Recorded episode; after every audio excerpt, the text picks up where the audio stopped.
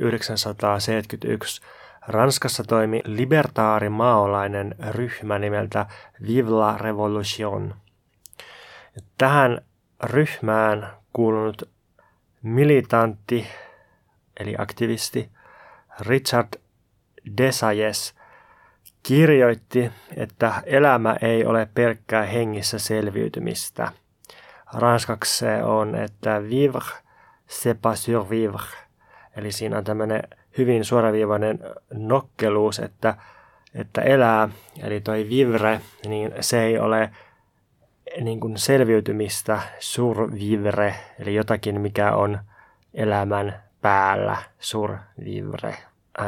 silloin kun alkaa kääntää ranskankielisiä nokkeluksia, niin sitten tajuaa, että ehkä ne ei olekaan kauheita nokkeluksia ja ranskalaiset vaan koketeeraa sillä, että niiden kieli olisi jotenkin erityisen henkevä.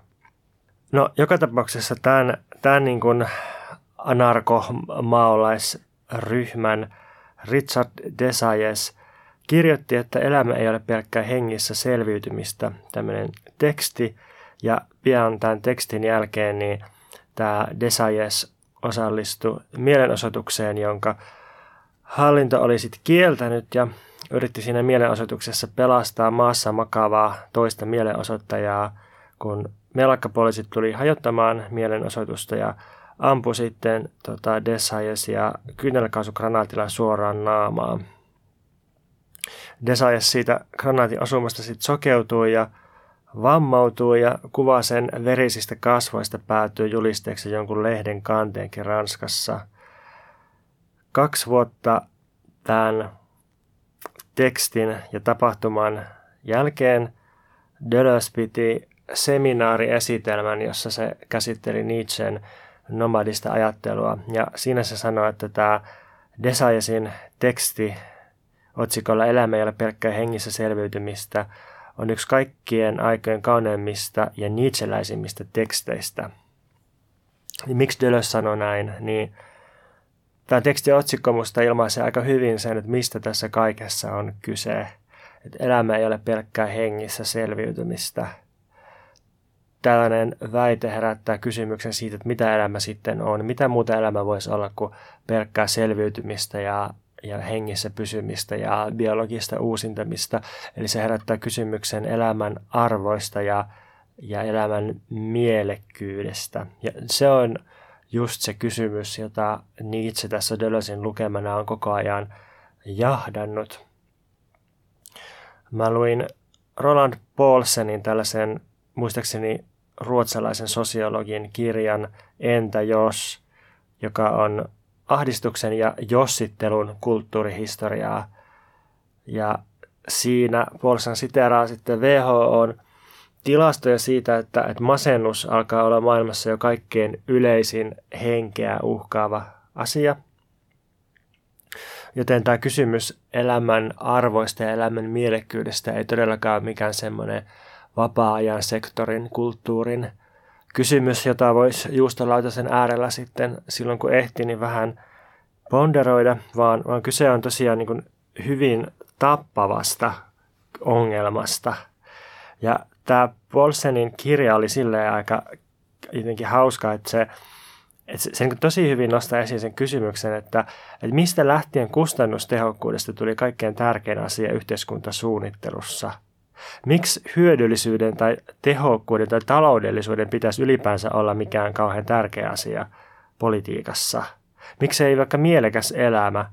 Miksi me tehdä kaikilla tällä resursseilla, mitä meillä on, niin jotenkin äh, hyvää tai mielekästä elämää? Mitä järkeä siinä on, että, että tota, yhtäältä me pyritään semmoiseen äärimmäiseen kustannustehokkuuteen ja hyötylaskelmointiin ja sitten toisaalta pelätään koko ajan kauheasti ja tehdään loputtomasti riskilaskelmia ja, ja niin kuin turvallistetaan meidän elämää, mikä sitten ohjaa yleensä konservatismiin ja, ja supistaa meidän toiminnan alaa.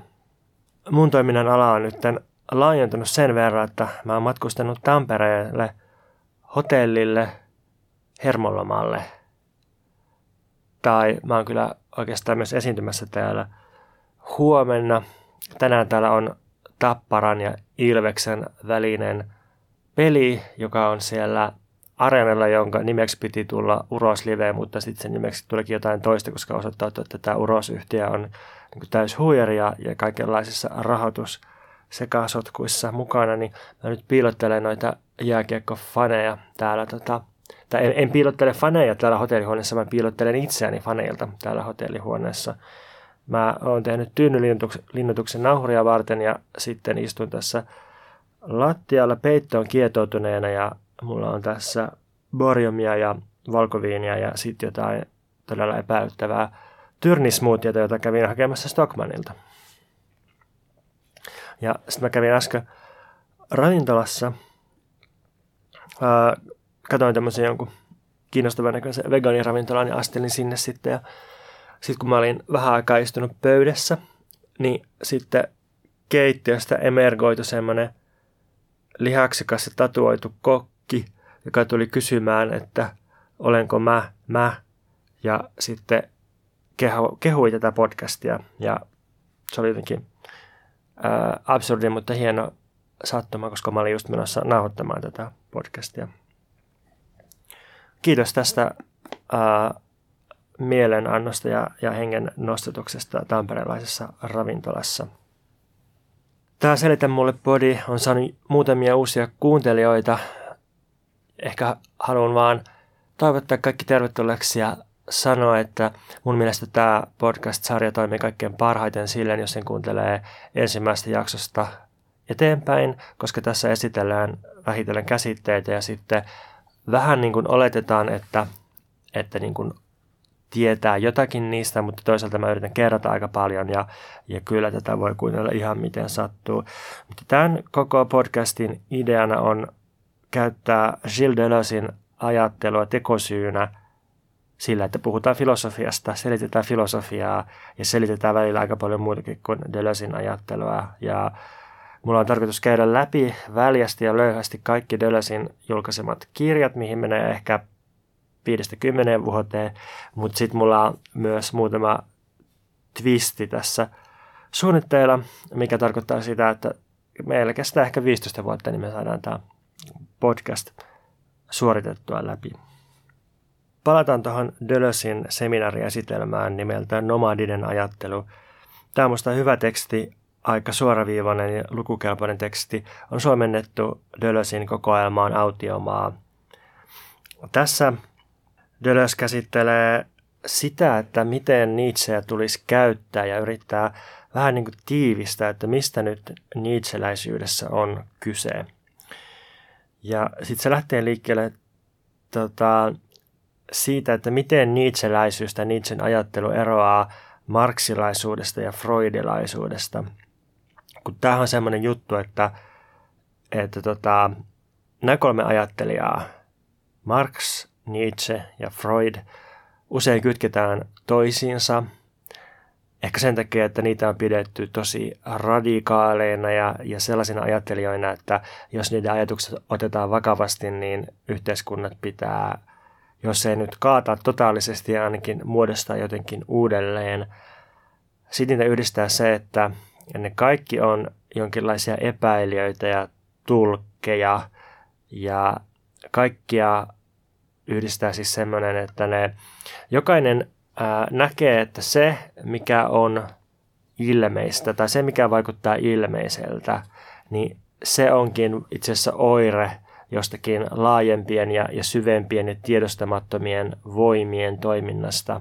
Marksilaisuudessa me nähdään kaupan hyllyllä valmiita tuotteja ja sosiaalisessa mediassa valmiita tuotteita, mutta sitten me ei nähdä sitä, että mikä on valmistanut nämä tuotteet, että miten ne on tuotettu ja suunniteltu ja minkälaisissa oloissa niitä valmistavat työläiset on raataneet. Ja tässä niin kuin valmiin tuotteen ja tuotantoprosessin välissä on tavarafetisismi, joka estää meitä nä- näkemästä sitä, että minkälaiset tuotantoolot ja tuotantosuhteet hallinnoi tätä tuotteiden valmistamista.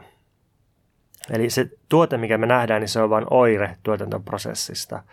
Ja Nietzschen ajattelussa taas mikä tahansa ilmiö, joka me havaitaan, niin, niin se on vain oire tai, tai väliaikainen lopputulema niistä laajempien aktiivisten ja reaktiivisten voimien kamppailuista.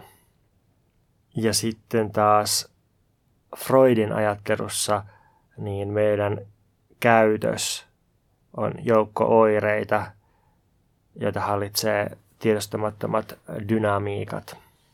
Eli kaikkia kolmea yhdistää tämmöinen ajatteluliike, että lähdetään liikkeelle jostakin, mikä on ilmeisintä ja läheisintä, ja sitten purkamalla sitä, niin osoitetaan, että itse asiassa on, on tämmöinen tiedostamaton tuotantoprosessi, eh, joka, joka niin kuin eh, hallitsee meidän toimintaa tai ainakin kehystää tai ehdollistaa meidän toimintaa. Mutta sitten kävi sillä tavalla, että nämä hyvin voimakkaat ajattelijat tietysti paketoitiin koulukunniksi. Marxin ajattelusta tuli marksismia ja Freudin hyvin monipuolisesta ja jatkuvasti muuttuvasta ja itseään koko ajan uudestaan keksivästä ajattelusta tuli freudilaisuutta ja psykoanalyysin koulukuntia. Ja sitten Deleuze tekee tällaisen erottelun, että, että marksilaisuus ja freudilaisuus päätyy aina helposti uudelleen koodaamaan tai rekoodaamaan, kun taas Nietzsche dekoodaa ja sotkee koodeja. Tässä on näiden kolmen välinen ero, tai oikeastaan Marxin ja Freudin ero Nietzscheen. Mitä nyt on tämä koodaaminen, niin tämä on myöhemmän Dölösin käsite, tai oikeastaan Dölösin ja Gatlerin yhteinen käsite. Ja koodaaminen viittaa siihen, että, että me asetetaan asioita johonkin muotoon, siis koodataan ne johonkin tiettyyn formaattiin. Et esimerkiksi ää, hiustyylejä voidaan ajatella koodina, että, että hiuksia, hiusmassaa, hiusmateriaa koodataan tiety, tiettyyn muotoon niin hiustyyleillä. Tai sitten voidaan ajatella, että lait ja sopimukset koodaa jollakin tavalla. Tai tota, että esimerkiksi nykyään ydinperhe on semmoinen formaatti, joka koodaa läheisiä ihmissuhteita ja, ja tota, seksuaalisuutta ja, ja tota, lisääntymistä – ja, ja ydinperhe onkin sitten semmoinen ää, mekanismi, jolla freudilaisuus tai psykoanalyysi on päätynyt aina uudelleen koodaamaan yhteiskunnallista dynamiikkaa, että ainakin monissa klassisissa muodoissa niin, niin psykoanalyysi aina, aina niin kuin päätyy siihen jotenkin suoraan tai epäsuoraan palauttamaan tapahtumat perheen sisälle, siis että, että jossakin peloissa tai, tai, tai niin kuin haitallisissa, ongelmallisissa tunteissa tai mielenhäiriöissä, jotka näyttäisi kohdistuvan vaikka historiaan tai, tai yhteiskuntaan tai politiikkaan, niin on, onkin sitten usein psykoanalyytikkojen mukaan kyse jotenkin äitisuhteesta, isäsuhteesta tai, tai jostakin niin kuin, ää, sukuelinten pelosta tai, tai jostakin niin kuin seksuaalisuuteen liittyvästä ahdistuksesta. Että siinä on tämmöinen uudelleen koodaava liike, että, että tota, kaikki, kaikki niin kuin vähän pyritään painamaan takaisin siihen ydinperheeseen ja, ja niin kuin tiettyjen yksilöiden väliseen dynamiikkaan. Ja marksismi taas eteni, niin kuin tiedetään, niin surullisen kuuluisasti 1900-luvulla sellaisen suuntaan, että se tuppas uudelleen koodaamaan kaiken kiinni valtioon – siitä tuli hyvin valtiokeskeinen ja puoluekeskeinen ajattelun muoto.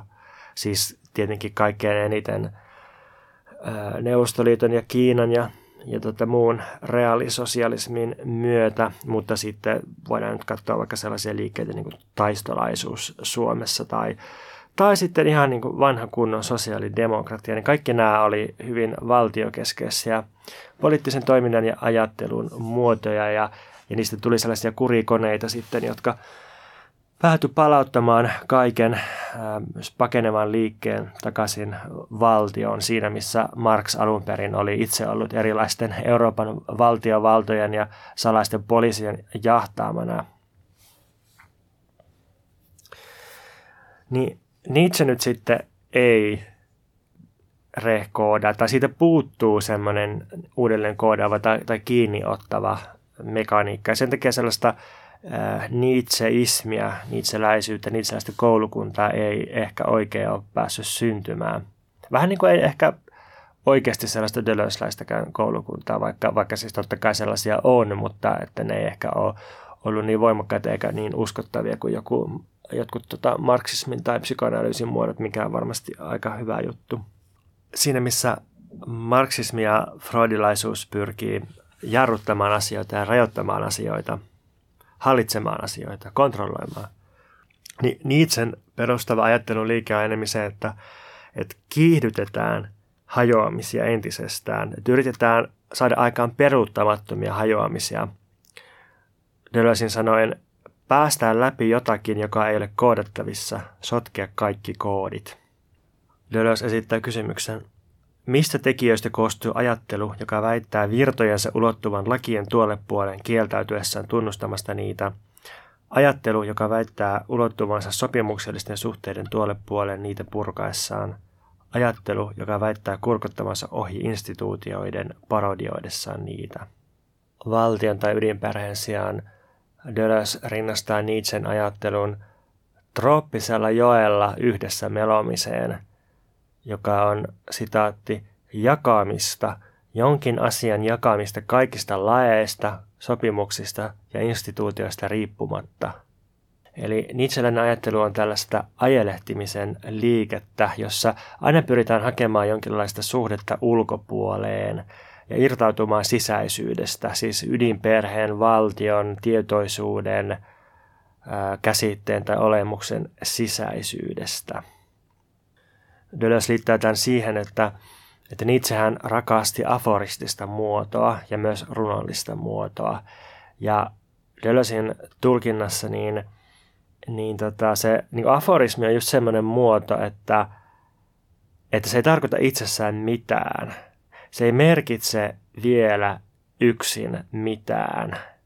Et siinä ei ole niin muotoa eikä sisältöä oikein, oikein niin vielä täysin valmiina, vaan sille pitää antaa merkitys. Aforismiin pitää lisätä jotakin, jotta aforismi merkitsee jotain. Siteraan Deleuzeä. Nietzsche sanoi asian hyvin selvästi. Jos haluatte tietää, mitä tarkoitan, niin etsikää voima, joka antaa merkityksen tarvittaessa uudenkin sille, mitä sanon. Ja näinpä Deleuze päättelee, että ei ole olemassa mitään Nietzschen oikean tulkinnan ongelmaa, vaan on vain Nietzschen masinoinnin ongelma, niin Nietzschen hyväksikäytön ongelma. No, jos Nietzsche itsessään ei sano mitään täsmällistä tai, tai niin kuin ennalta määriteltyä, niin tarkoittaako tämä nyt sitä, että myös natsit voi masinoida Nietzscheä? Ja, niin, joo, tämä tarkoittaa just sitä, että fasistitkin voi masinoida Nietzscheä, ihan niin kuin mainostoimistot voi masinoida Deleuzeä. Mutta tota, Deleuze vetää sitten tälle hauskasti ää, tietyt ehdot Nietzschen masinoille tai oikeastaan väärin käytölle tai jopa väärin ymmärtämiselle. Et, et, tota, Deleuzein mukaan on olemassa sallittua ja sitten ei sallittua Nietzschen väärin ymmärtämistä – Nietzschen sallittu väärin ymmärtäminen on masinoida Nietzscheä sillä tavalla, että, että siitä seuraa jotain vapauttavaa ja keventävää. Voidaan esimerkiksi käsitellä jotain Nietzschen aforismia semmoisena paikkana, joka odottaa, odottaa jotakin voimaa, joka me laitetaan siihen, joka saa sen toimimaan tai sitten räjähtämään. Deleuze määrittelee, että, että aina kun Nietzsche kirjoittaa jotakin, niin – siinä on kolme juttua, tai suhde, suhde niin kuin kolmeen suuntaan. Ensinnäkin Nietzscheläisessä tekstissä on, on suhde johonkin ulkopuoliseen, siis just tämä, että, että sitä ei voi tulkita vain lähiluvulla lukemalla sitä itseään, vaan sitä pitää käyttää jossakin sommitelmassa, jossakin tilanteessa, jossakin yhteydessä. Ja toiseksi Nietzscheläisellä tekstillä on suhde intensiteettiin, johonkin intensiiviseen – ja mitä on intensiivisyys tai intensiteetti, niin lyhyesti Deleuzein ajattelussa on tämmöinen lopulta aika monimutkainen jako intensiiviseen ja ekstensiiviseen, mutta tässä vaiheessa se voisi tiivistää sillä tavalla, että, että ekstensiivisyys on jotakin jaettavaa ja representoitavaa ja ilmeistä, tilastollista. Intensiivisyys on taas jotakin sellaista, mitä ei voi oikein representoida tai millä ei mitään tekemistä tietoisen ajattelun kanssa, joka edeltää ekstensiivisyyttä. Ähm, jos mietitään tieteessä intensiivisiä ja ekstensiivisiä ominaisuuksia, niin, niin tota, vaikkapa pituus tai korkeus on ekstensiivisiä ominaisuuksia. Niitä voidaan jakaa ja, ja lisätä toisiinsa, että jos meillä on metrin lankku ja laitetaan siihen toinen metrin lankku, niin sitten meillä on kahden metrin pituus ja se voidaan edelleen jakaa pienempiin osiin ja, ja näin. Kun taas sitten, jos otetaan semmoinen intensiivinen ominaisuus, niin kuin vaikka lämpötila, niin, niin sitä ei sitten voikaan oikein jakaa tai lisätä tai sillä, että jos me laitetaan 50 lämpötila-astetta ja toiset 50 lämpötila-astetta jotenkin vierekkäin, niin ei, ne niin kuin, ei sitä seuraa 100 astetta tai, tai jotenkin, että se, se koko niin kuin periaate tai niin kuin se skaala on aivan eri ja, ja tota, lämpötila on niin kuin jonkun voiman semmoinen asteikko tai, tai niin kuin semmoinen liukuri. Ja, tota, ja Delasin pointti on tosiaan, että Nietzschen, Nietzschen tekstissä on tämmöinen niin suhde intensiteetteihin. Ja, ja tota, tässä yhteydessä intensiteetit on jotain sellaisia kokemuksia erityisesti, jotka virtaa koodien ohi ja vie meidät ö, kohti yhä suurempaa ulkoisuutta ja, ja ehkä rikkoo näitä tällaisia sisäisyyksien alueita, niin kuin just valtiota tai ydinperhettä tai tietoisuutta ja, ja myös sitä koodaamista, että intensiteetit virtaa koodien alla. Sitten kolmanneksi Delasen mukaan Nietzschen teksteissä on aina suhde huumoriin ja ironiaan. Ja tässä Delasin esitelmässä on tämä kuuluisa heitto, että ne, jotka lukevat Nietzscheä nauramatta, nauramatta makeasti ja joskus hullun lailla, voisivat yhtä hyvin olla lukematta häntä. Mäkin olen miettinyt tätä jotenkin välillä, että pitäisikö tässä tehdä lisää disclaimereita, kun mä oon nyt puhunut Nietzschestä niin monen jakson ajan, mutta ehkä tämä nyt on se disclaimer, että, että tota, jos lukee Nietzscheä ää, huomaamatta sen, sen niin kuin suhdetta huumoriin ja ironiaan, niin sitten ehkä, ehkä niin kuin, ää, on hakoteille ja on myös suuremmassa vaarassa ajautua sinne ää, fasistisen Nietzsche-tulkinnan suuntaan. Deleuze kirjoittaa, että meidän dekadenssimme, rappiomme näkyy parhaiten tarpeessamme tunkea joka paikkaan ahdistusta, yksinäisyyttä, syyllisyyttä, kommunikaatiodraamaa, koko tätä sisäisyytemme traagisuutta. Kuitenkin jopa Max Brod kertoo, kuinka kuuntelijat eivät kyenneet pidättämään nauruaan Kafkan lukiessa heille oikeusjuttua. Max Brod oli siis tämä Kafkan kaveri ja jäämistön hoitelija ja, ja tota, niin tämmöinen ensimmäinen elämänkerturi. Ja, ja sanan saattaja, joka sitten kieltäytyy polttamasta Kafkan äh, tekstejä äh, Kafkan toiveen mukaisesti, kun Kafka kuoli. Ja tää, tota, siis pointti on se, että, että kun on tämmöinen kauhean äh, ahdistava ja jotenkin niin kuin täysin lohduton ja todella niin kuin byrokraattinen, surrealistinen tilanne kuin mikä tuossa Kafkan oikeusjuttukirjassa ilmenee, niin, niin sitten kuitenkaan Kafkan tavoitteena ei ole sit ahdistaa ja syyllistää lukijoita, vaan, vaan nimenomaan niin vapauttaa meitä siitä byrokraattisesta painajaisesta kiihdyttämällä se huippunsa ja tekemällä siitä absurdia ja hauskaa. Samoin Deleuze arvostaa Samuel Beckettin teoksia siitä, että et ni, niissä ei niin mitään raskaita syvällisiä merkityksiä, jotka pitäisi tulkita. Et ne on vaan niin kuin, ä, naurua varten tai tällaista niin kuin vallankumouksellista ilon hetkistä toisiin kulkemista varten, eikä niissä ole mitään, sitaatti, typerää narsistista ahdistusta tai syyllisyyden tuntomme aiheuttavaa kauhua. Et tällaisen niin kuin länsimaisen taiteen peruskokemusten, sisäisten peruskokemusten sijaan Beckettillä on yliinhimillistä komiikkaa ja sama voisi sanoa Nietzschestä. Siteeraan lisää Deleuzeä. Suurista kirjoista pulppua sanoin kuvaamaton ilo, jopa silloin kun ne puhuvat rumista, toivottomuutta herättävistä tai kammottavista asioista. Jos asetat ajattelun suhteeseen ulkoisen kanssa, pulpahtavat Dionysisen naurun hetket esiin.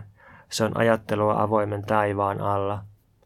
Nietzsche joutuu usein kosketuksiin sellaisten asioiden kanssa, joita hän pitää iljettävinä, alhaisina ja oksettavina. Nietzsche nauraa niille. Hän pistää paremmaksi, mikäli mahdollista. Yritetään vielä kerran, hän sanoo. Tämä ei vielä ole tarpeeksi ällöttävää. Tai kuinka sairasta se onkaan. Tämä on ihme, todellinen mestariteos, myrkyllinen kukka. Lopultakin ihmisestä on tulossa mielenkiintoinen. Eli Nietzschen strategiana on sen sijaan, että se pyrkisi rajaamaan pois tai tuomitsemaan jotakin, mikä on iljettävää tai, tai niin kuin alhaista tai, tai rumaa tai ällöttävää, niin se ehkä pyrkii enemmän niin kuin kiihdyttämään siitä ja tekemällä, tekemään sitä niin kuin vielä hirveämpää katsoa, että mitä siitä kuoriutuu esiin.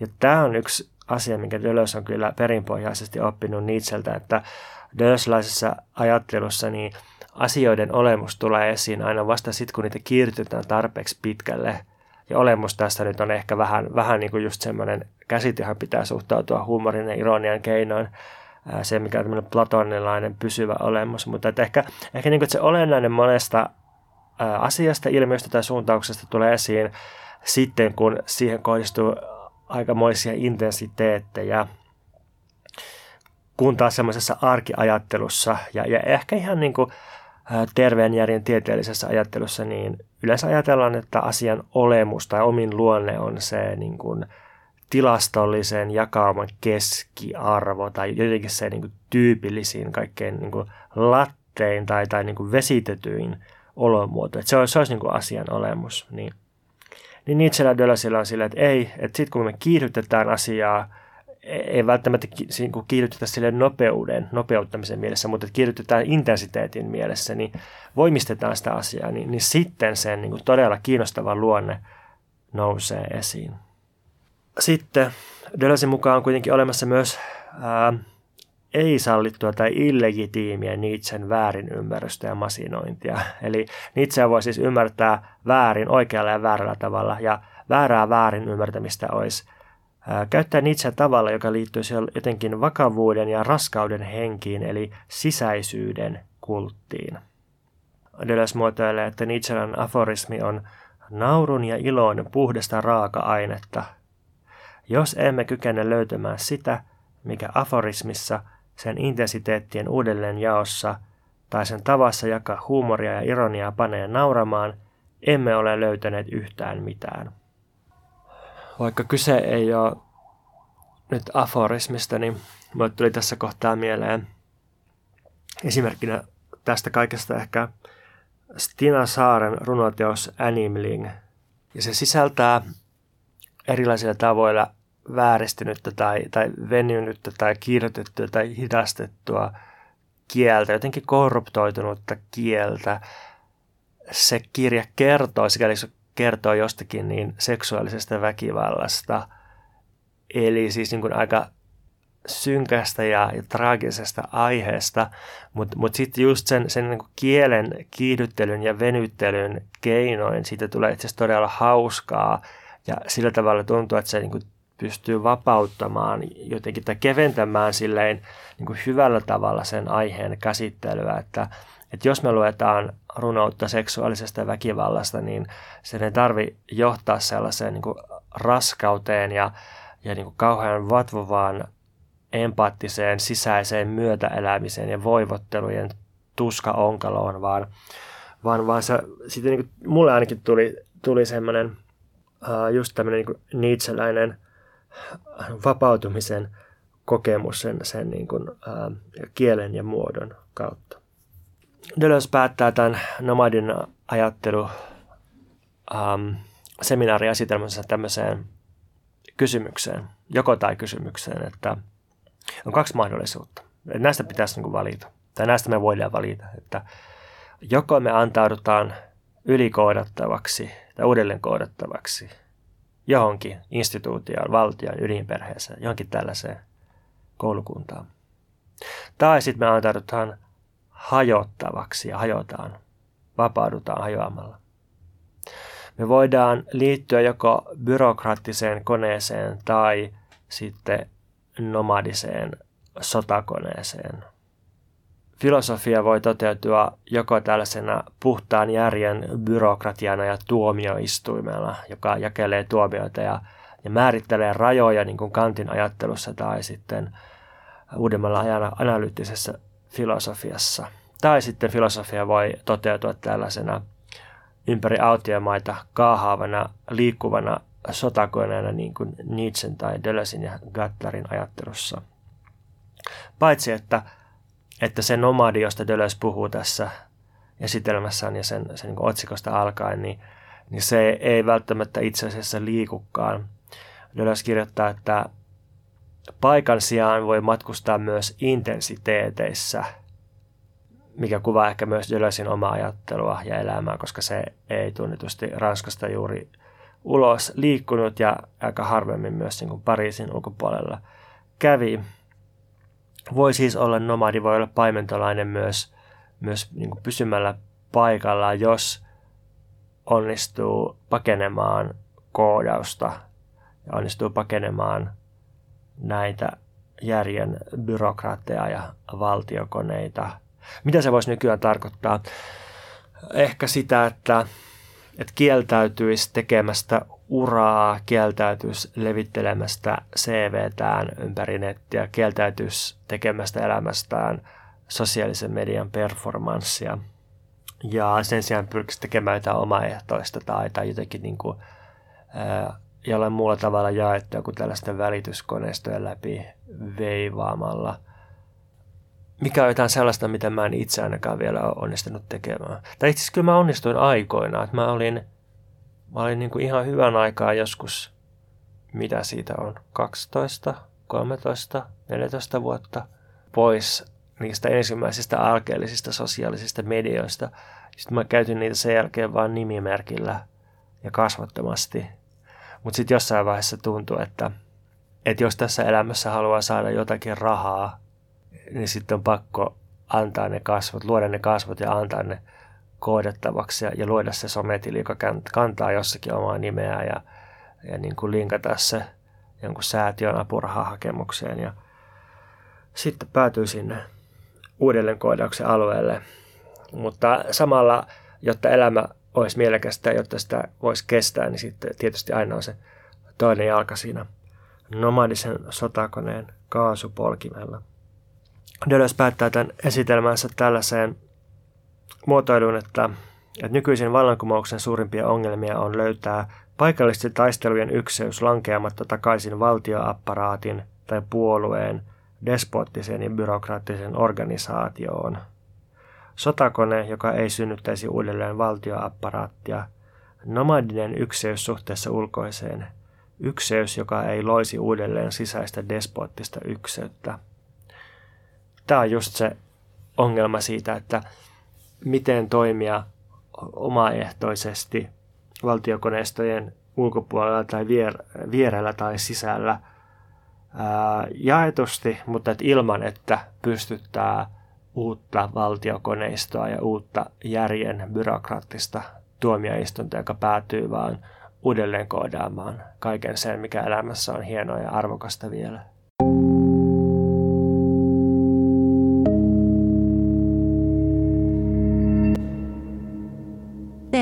Tässä on koneääni, joka tuuraa pääselittäjää hetken ajan. Nyt kävi nimittäin niin, että hotellin auhoitus jouduttiin katkaisemaan juuri, kun selitys oli pääsemässä vauhtiin. Kuvaustilanteesta kerrotaan seuraavan jakson alussa. Seuraava jakso on massiivinen tuplajakso ja se on lopultakin viimeinen Nietzsche-jakso, ainakin jos pääselittäjään voi luottaa. Jakso myös julkaistaan tavallista nopeammin. Sitä odotellessa palautetta voi laittaa osoitteeseen pontus.purokuru at gmail.com tai Instagramissa at purokup. Kuulemisiin.